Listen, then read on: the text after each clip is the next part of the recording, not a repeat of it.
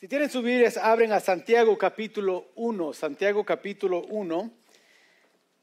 Y vamos a terminar el capítulo hoy. Este, empezamos estudiando este libro hace, hace ya varias semanas y hemos estado estudiando del capítulo 1, versículo 1 hasta ah, el versículo 21 y hemos aprendido varias verdades que el apóstol Santiago ha estado escribiendo a, los que han sido perseguidos, a los que ah, fueron corridos de su, de su ah, nación y algunos de su ciudad, de sus hogares, y, les se está dando ah, verdades prácticas. como he dicho, este libro es un libro muy práctico. el, el apóstol Santiago fue el primer pastor de la iglesia ahí en Jerusalén. Y, vemos que uno, en este libro vamos a ver que él es muy judío en su pensar y en su manera de llevar su, ah, su vida y en lo que escribe. Pero dos, también este, da, da verdades eternas bíblicas de una forma muy práctica. Entonces, este, como lema Ah, uno puede ver que él quiere que los cristianos que están leyendo esta carta lleguen a ser cristianos genuinos. ¿Y cómo se describe un cristiano genuino? ¿Cómo es? ¿Cómo el ser ah, es de, uno que dice soy cristiano y es genuino, sincero en decir eso? Bueno, hay, hay cosas que podemos ver en sus vidas que en verdad demuestran si son genuinos o no en su manera de vivir, en su, en su práctica. Entonces, este, hemos eh, estado viendo eso, vemos que ah, cristianos pasen por tribulaciones, eh, pruebas y cómo reacciona el cristiano genuino en medio de ellos. Pero ahora queremos entrar al versículo 22. Hace dos semanas eh, empezamos el versículo 19 y vimos la importancia de tomar dos acciones. La acción de escuchar y la acción de recibir. Y hablamos de sobre lo que Santiago quiere decirnos y lo que la Biblia quiere decir al usar esas frases. Ser, ser este, tardo en hablar, escribió, pronto para oír, tardo para hablar. Y estudiamos un poco esas frases y lo que significan, la, la importancia de eso en nuestras vidas. Ahora, quiero decir eso, esto, al empezar. Este, este mensaje y es, es, esto, hermanos. La única forma en que la Biblia puede hacer una diferencia en la vida de alguien es si tal persona actúa conforme a lo que ha escuchado. O sea, la Biblia tiene poder y puede cambiar una vida, pero solamente si esa persona aplica y vive las verdades de la palabra de Dios. Si no, entonces la, Biblia se convierte a un libro como cualquier otro libro. No es nada diferente, tiene páginas como otros libros tienen, tiene una pasta como otros libros tienen, tienen palabras como otros libros tienen. La diferencia entre un libro haciendo el cambio en uno, que es la Biblia, el libro de la Biblia, y no, es cuánto lo aplicamos? ¿Cuánto seguimos las verdades de lo cual enseña? Y por eso Santiago quiere enfocarse en eso, sea tardo este, en hablar, pronto para oír. Y en el versículo 22 hasta el versículo 27 nos va a dar dos acciones más que se requiere para ver el cambio en nosotros para llevarnos entre nomás uno que se llama cristiano y uno que vive como cristiano. Porque hay una diferencia. Ahora, cuando llegues al versículo 22, él escribe, pero sed hacedores de la palabra y no tan solamente oidores, engañándoos a vosotros mismos. He titulado el mensaje Simplemente hazlo. En 1987 nos sé cuántos recuerdan esto, pero eh, la marca Nike salió con una línea de, ropa que era para hacer ejercicios, para, jugar deporte, y tenían que tener un, un slogan, un, un lema para esto, y decidieron decir, just do it. Simplemente hazlo. Y la idea era, bueno, si, si vas a empezar a, comer bien, comida buena y, saludable, simplemente hazlo. Si vas a querer correr cinco millas al día para, para ayudar tu corazón y tu cuerpo, bueno, simplemente hazlo. Y, y, si necesitas algo para comprar, ropa que va a ir con, con lo que quieres hacer, bueno, va a Nike, cómpralo y simplemente hazlo.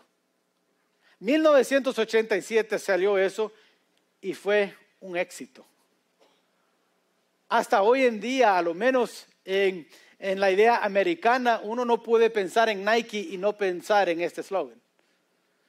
Uno dice Nike y a la misma vez alguien va a decir, ah, simplemente hazlo. Just do it.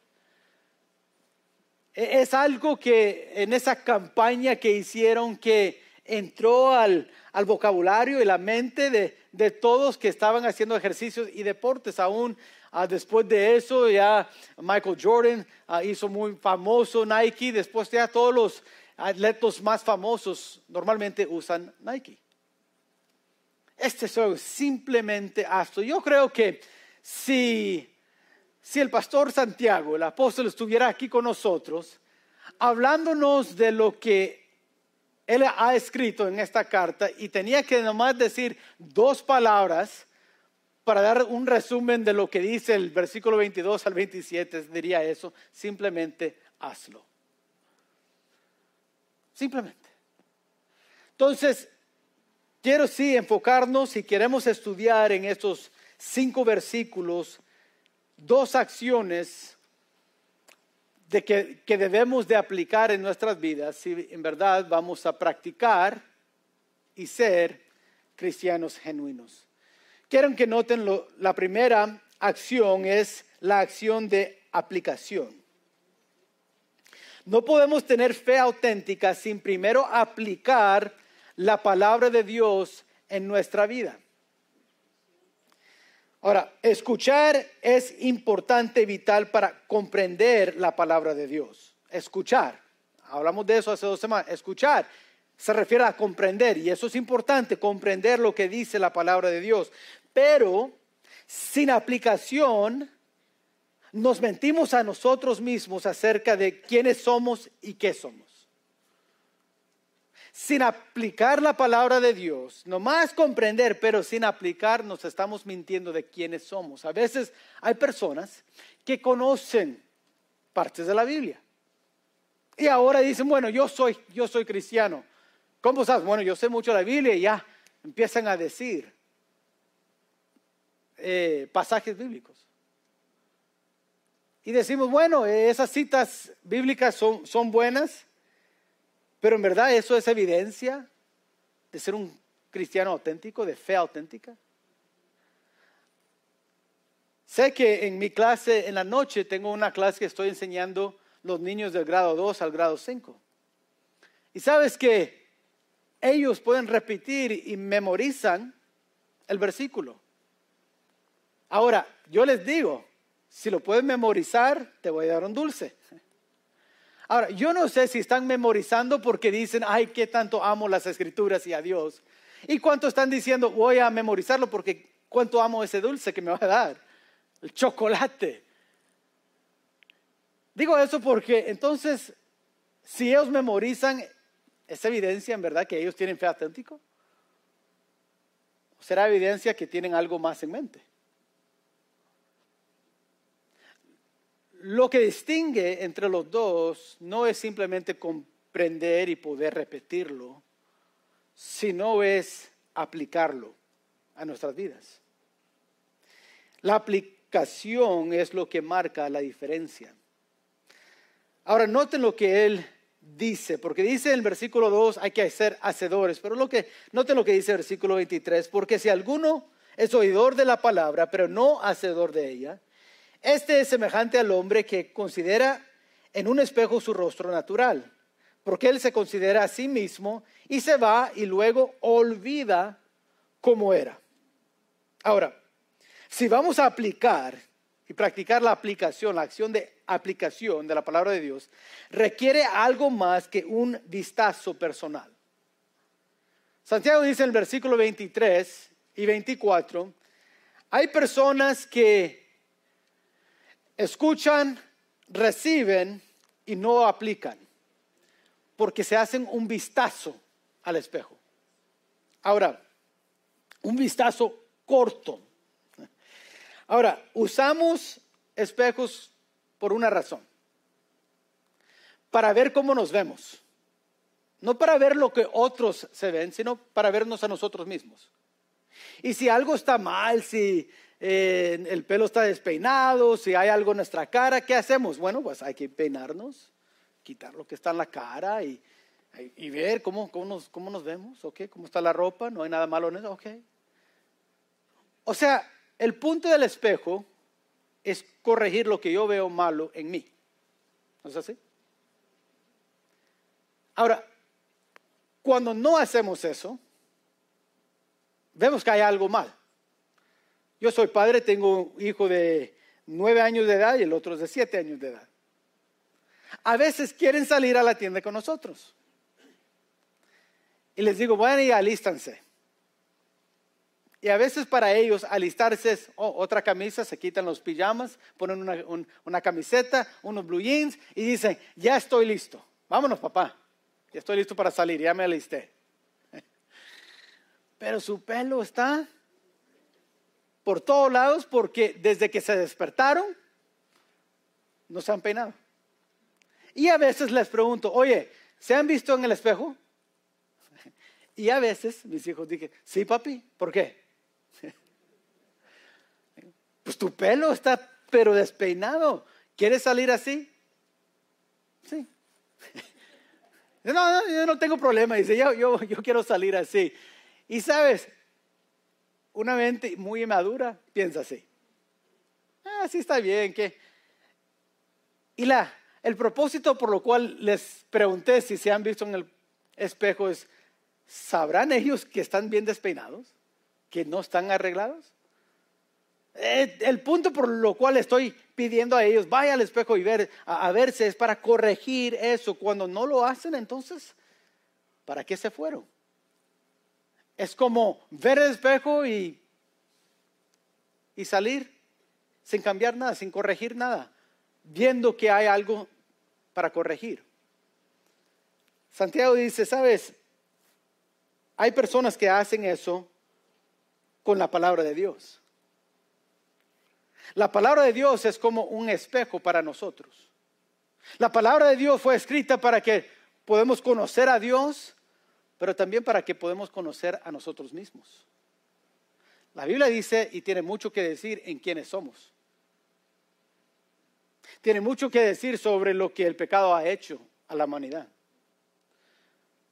He notado que las personas que leen su Biblia comprenden su Biblia, pueden ver la sociedad y saber por qué estamos donde estamos. Es una sorpresa lo que hace el pecado.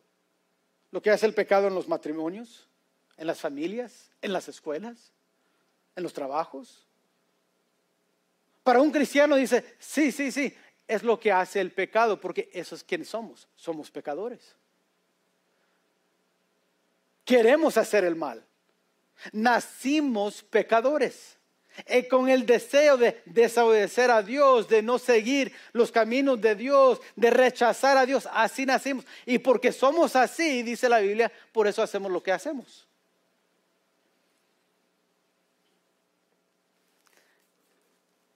Entonces, Santiago dice, mira, es importante entender que hay que aplicar la palabra de Dios.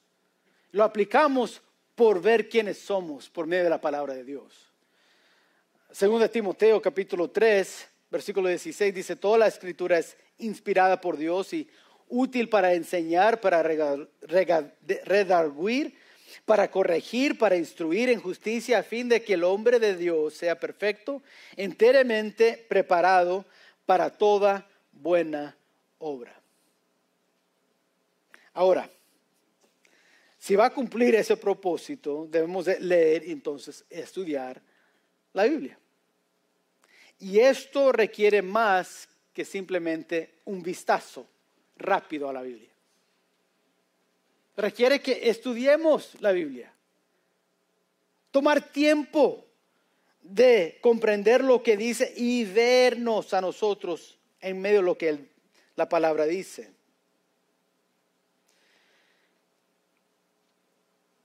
Muchas veces la razón por no aplicar la palabra de Dios es porque no estamos tomando tiempo con ella.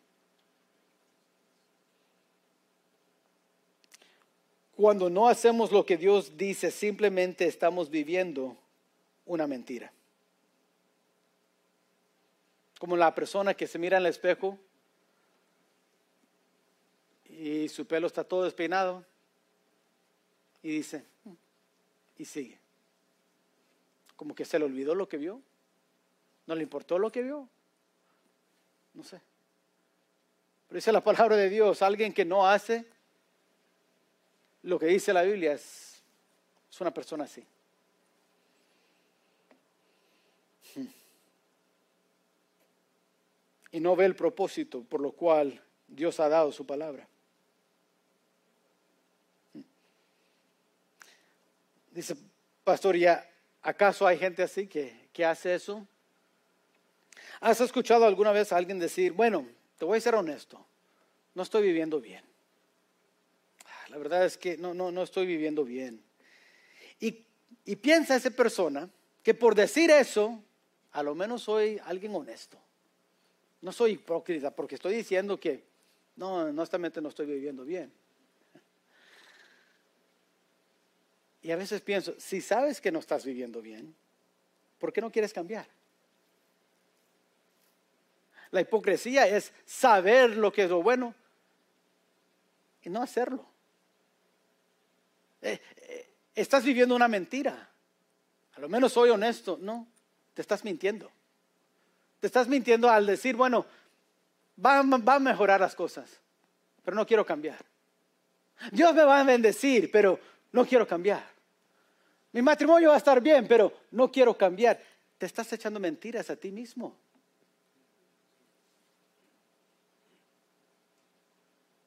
Eso es lo que es cuando decimos, no, no, no, sí, honestamente no estoy bien. Bueno, corrígelo, cambie. Al decir eso, lo que me estás diciendo es, es que has dado un vistazo a lo que dice la Biblia, pero rápido. Noten lo que él dice en versículo 25.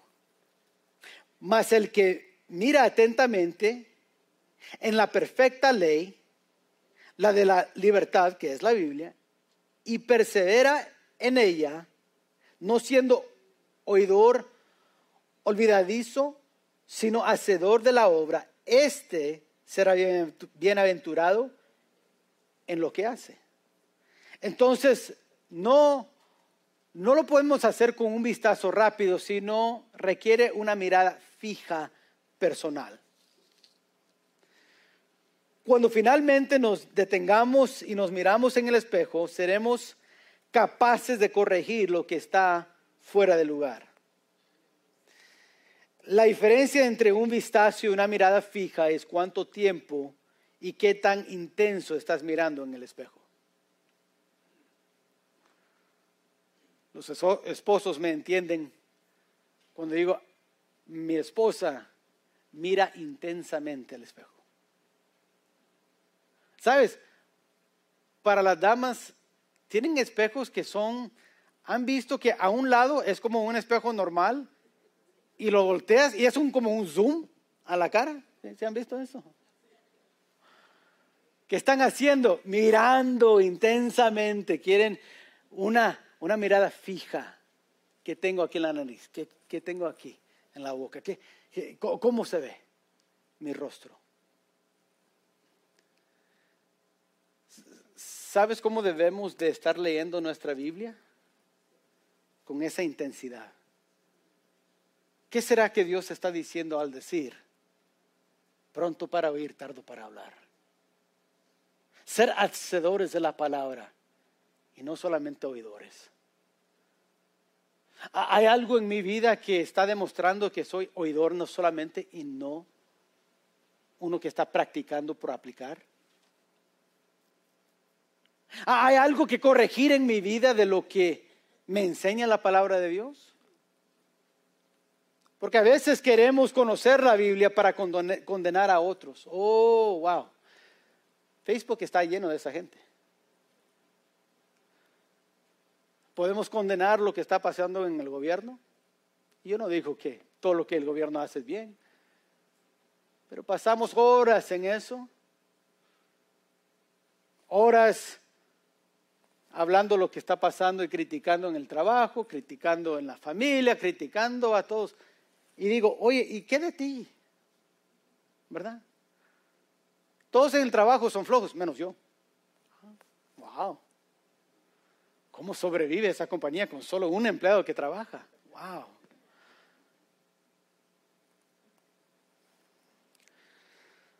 El propósito de la palabra de Dios no es para estar criticando a otros.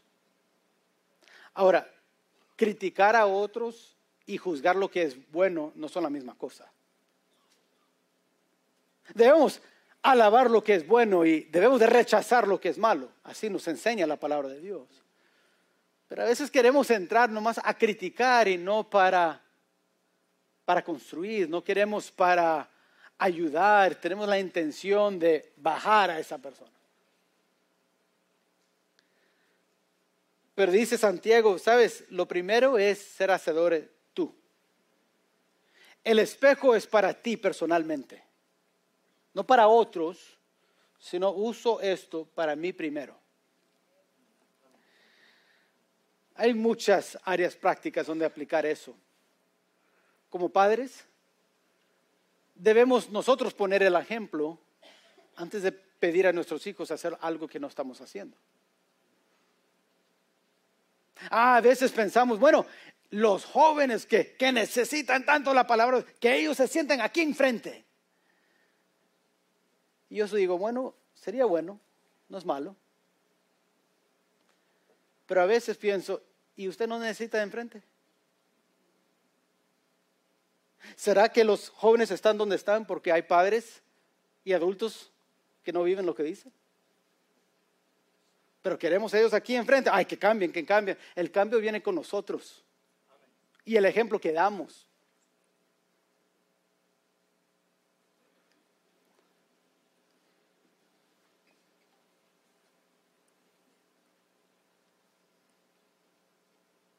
Piensa, ser hacedores es una gran responsabilidad. Es más que solamente un vistazo a lo que dice rápido la palabra de Dios. Requiere una mirada intenso, fijo, en lo personal.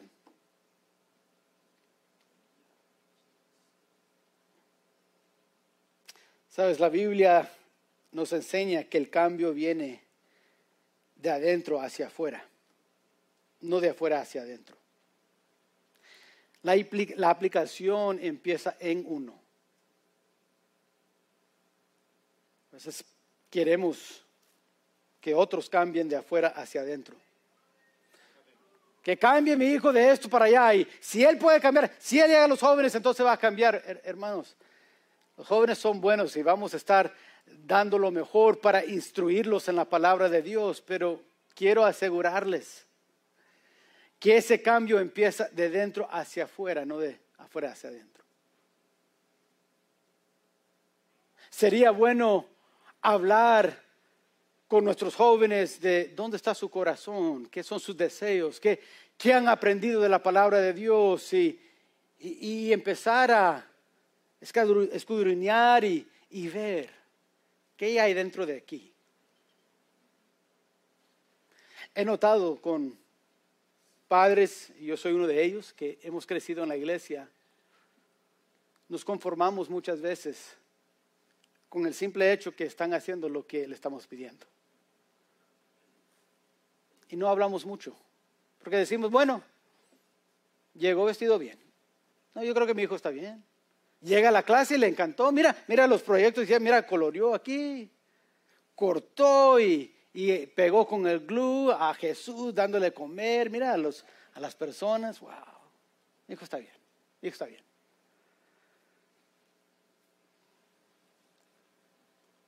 Y a veces no tomamos tiempo para escudriñar. ¿Qué tiene adentro? ¿Está él aplicando o no? Bueno, muy fácil. ¿Estás aplicando tú primero? Al hablar con tus hijos, a veces queremos empezar con Dios que te ha enseñado. A ver, dígame, dígame. ¿Qué, ¿Qué, leíste esta semana? Ya ves, te dije que no estás leyendo tu Biblia. Debes leer tu Biblia. Está bien. Y yo estoy con usted. Yo como padre voy a hacer lo mismo y hago lo mismo con mis hijos. Pero también tengo que tomar tiempo a veces decir, ¿sabe, mi hijo? Venga, venga, siéntate. Quiero enseñarte lo que Dios ha hecho en mí. A veces es tomar la, la hoja de escuela dominical y decir, ah, esto es lo que aprendiste. Sabes, yo recuerdo cuando primero escuché esta, esta historia. ¿Sabes lo que me, me, gustó mucho? Era lo que David, eh, eh, la valentía de David. Oh, y mi hijo, sabes, en la vida requiere ser valiente. Y, a veces es difícil, pero mi hijo, Dios me enseñó que Él me puede dar las fuerzas que necesito.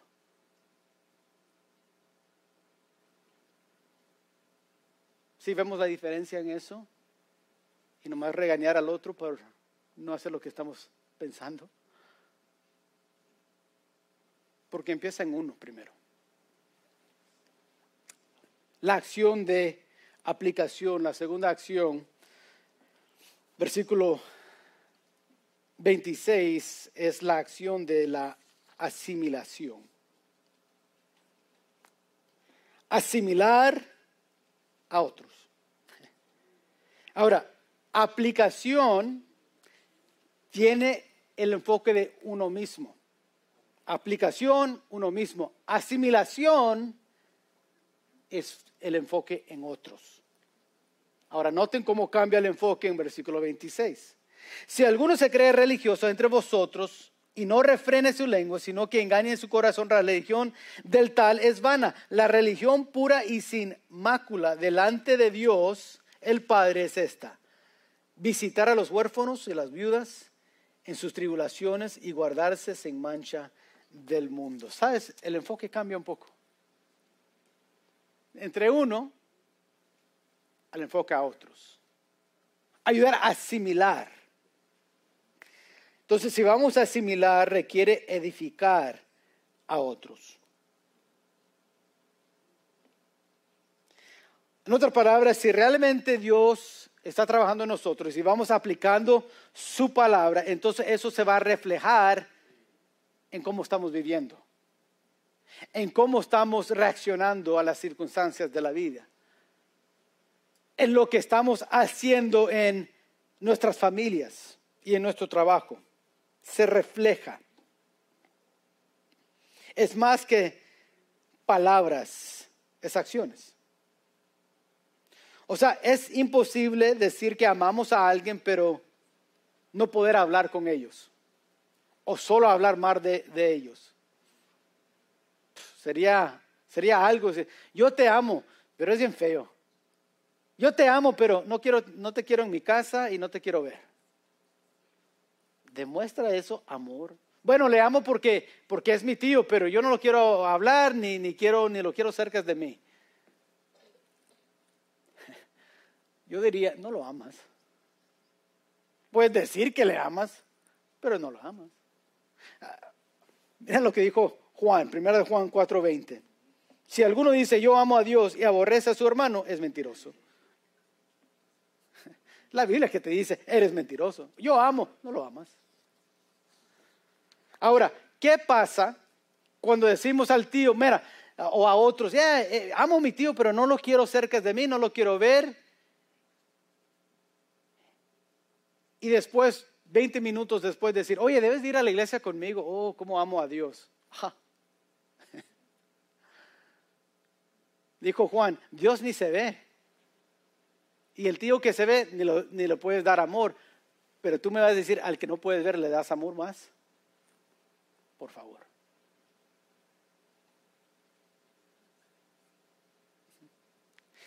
Parte de vivir la verdad de Dios es animar a otros a través, a través de aplicar la palabra, a través de la oración, el aliento y la edificación. Hebreos capítulo 10, el versículo 24 y 25, y considerémonos unos a otros para estimularnos al amor y a las buenas obras. Si vamos a asimilar, enfocar a otros, primero hay que aplicar, eso es en mí. Ya que voy aplicando, voy creciendo, voy viéndome como soy. Y por eso hay que corregir, mira, mi actitud no está bien el tiempo que voy pasando con Dios no, no es mucho. Es como que estoy dando un vistazo solamente rápido a la palabra de Dios, pero no estoy en una mirada fija, intensa en lo que dice la palabra de Dios. Y hay que corregir eso. Al corregir eso empezamos entonces a asimilar. Porque estamos viviendo como estamos viviendo, empieza a impactar a otros que están viendo. Eso es así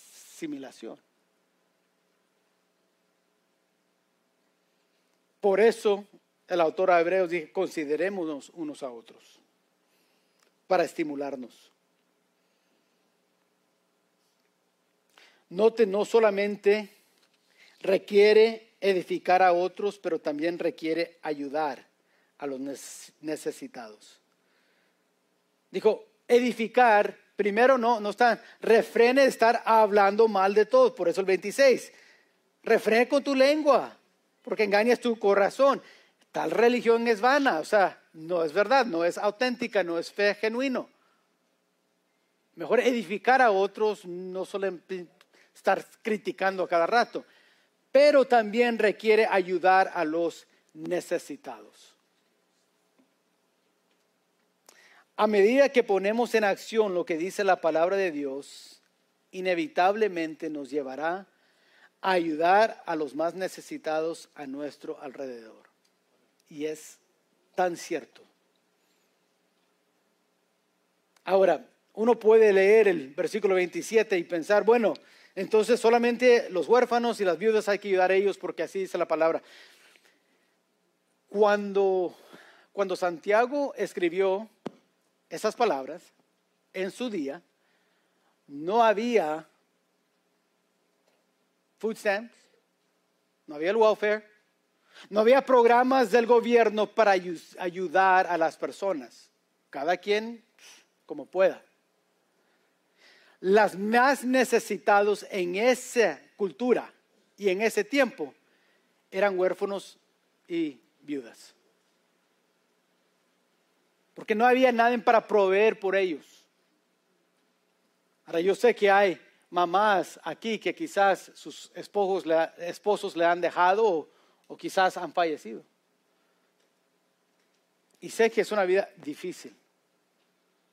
Tener que preparar comida, ayudar, vestir tus hijos y después dejarlos en la escuela, después ir al trabajo y, y ganar lo que se pueda, regresar a casa, hacerles de comer, ayudarles con su tarea, llevarlos a la cama y hacer todo otra vez seis horas después.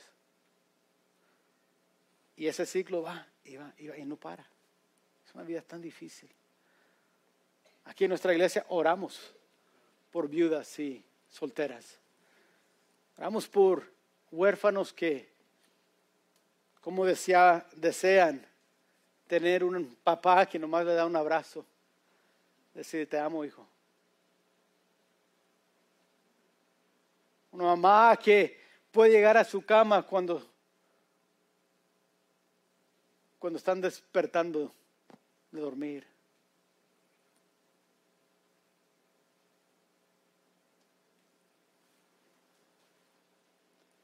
Santiago está diciendo, Los que aplican lo asimilan por ayudar a otros. Los que están en necesidad. Quiero preguntarte, ¿la fe que tienes, a quién te ha llevado a ayudar que está en necesidad? A veces pensamos, bueno, las, los necesitados son aquellos que no tienen casa, hogar, los, homeless, ellos son los necesitados. Sabes, a veces es un tío que está necesitado, una tía. A veces es un primo o un esposo. Nuestra fe debe ayudar a cada persona que está en necesidad. No solamente necesidad física, pero espiritual. Hay algunos que están batallando contra depresión, adicción.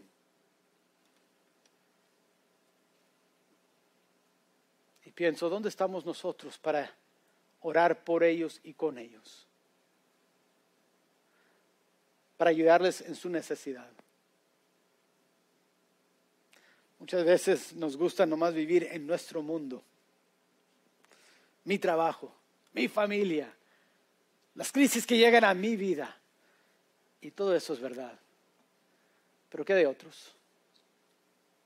Santiago está diciendo, la fe auténtica siempre busca satisfacer las necesidades de los demás. Siempre. Es lo que marca la diferencia. Es lo que refleja la aplicación de la palabra de Dios en la vida de alguien. Vemos en el ministerio de Jesús que Él buscaba a los necesitados. Y no siempre eran pobres.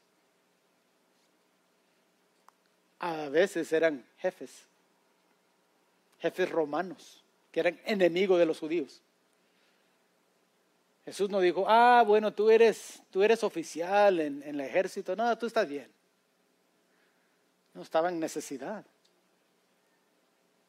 La necesidad no se basa solo simplemente en lo económico. Se puede basar en lo espiritual, emocional. Hmm. Esta mañana Dios nos está llamando a la acción. La acción de hacer su palabra hacedores de la palabra y no tan solamente oidores. Nos está llamando a la acción, la acción de aplicar la palabra de Dios a nuestra vida personal y por medio de eso asimilar la palabra en la vida de otros.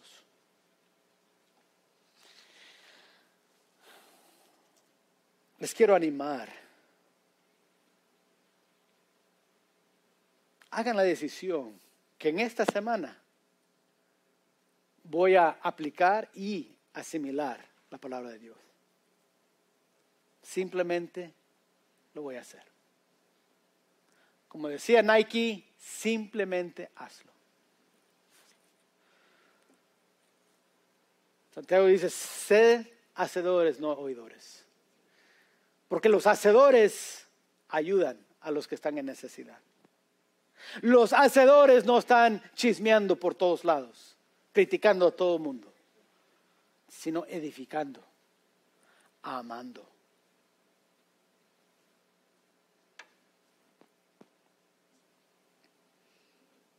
Me tengo que preguntar a mí mismo, ¿qué auténtico soy? Muchas veces tengo que preguntar y leer preguntado a personas muy cercas de mí, como mi papá, el pastor Noé, ¿qué piensas de mí? Me pregunto, ¿qué verá la congregación en mí? Estoy aquí casi cada domingo. Predico la palabra. Y a veces pienso, ¿será que ven la aplicación? ¿O será que ven en mí alguien con mucha hipocresía?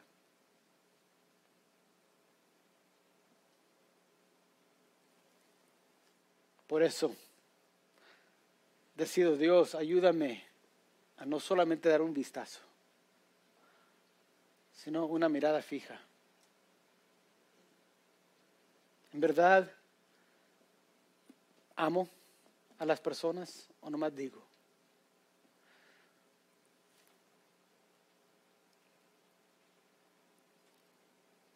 Encontré este artículo, no sé dónde, o quizás alguien me lo dio, pero me encantó. Se llama Vía Jesús. Vi a Jesús la semana pasada. Vestía de blue azules y una camisa vieja. Él estaba en el edificio que llamamos nuestra iglesia. Estaba solo y trabajando duro. Por solo un minuto se parecía un poco a una de las personas que asisten regularmente a nuestra iglesia, pero era Jesús. Me di cuenta por su sonrisa. Vi a Jesús el domingo pasado. Estaba enseñando una clase de Biblia. No hablaba muy alto ni usaba palabras largas pero se notaba que él creía lo que decía. Por solo un minuto se parecía a un, mi maestro de escuela dominical, pero era Jesús. Me di cuenta por su voz amorosa. Ayer vi a Jesús. Estaba en el hospital visitando a un amigo que estaba enfermo. Oraron juntos en silencio y por un solo minuto se parecía al tipo que vi en la reunión de adoración la semana pasada. Pero era Jesús. Me di cuenta por las lágrimas en sus ojos. Vi a Jesús esta semana. Estaba en mi cocina preparándome el desayuno y preparándome un almuerzo especial. Por solo un minuto se parecía a mi esposa, pero fue Jesús pude sentir el amor de su corazón. Vi a Jesús esta tarde. Estaba cortando el pasto en la comunidad donde vivo. Estaba sonriendo y saludando a todos los que conducían por nuestra calle. Me hizo sentir especial aunque fuera solo por un momento. Por un minuto pensé que era solo otra persona a la que le pagamos para mantener limpia nuestra comunidad pero fue Jesús. Nadie más tiene tanta alegría. Veo a Jesús en todas partes. Llevar comida a los enfermos, dar la bienvenida a otros a su casa, ser amable con alguien que necesita amor y por un momento creo que es alguien que conozco, pero siempre es Jesús. Puedo decirlo por la forma en que Él sirve que alguien vea a Jesús en ti hoy. ¿Cómo lo verán? Por aplicar y asimilar. Vamos a orar, Padre, hoy en esta mañana. Hemos estudiado juntos lo que dice tu palabra. Hemos visto en tu ley, la ley de libertad, que es espejo para nuestras vidas. Hemos visto lo que somos. ¿Quiénes somos? Hemos visto las necesidades que hay que nos has pedido suplir.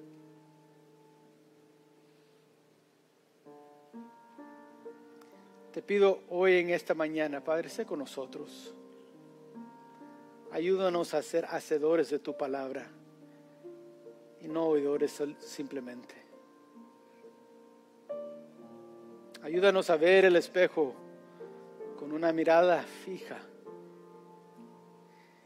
y corregir cualquier cosa que está en nuestra vida deteniéndonos de servirte más, de amar a otros, de perdonar a otros.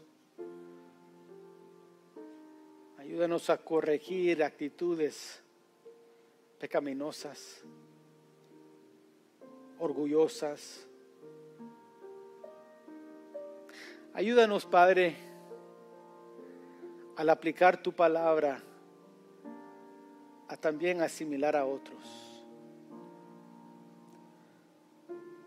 No por medio de gritar con ellos o estar argumentando a cada rato, sino por edificarles con tu palabra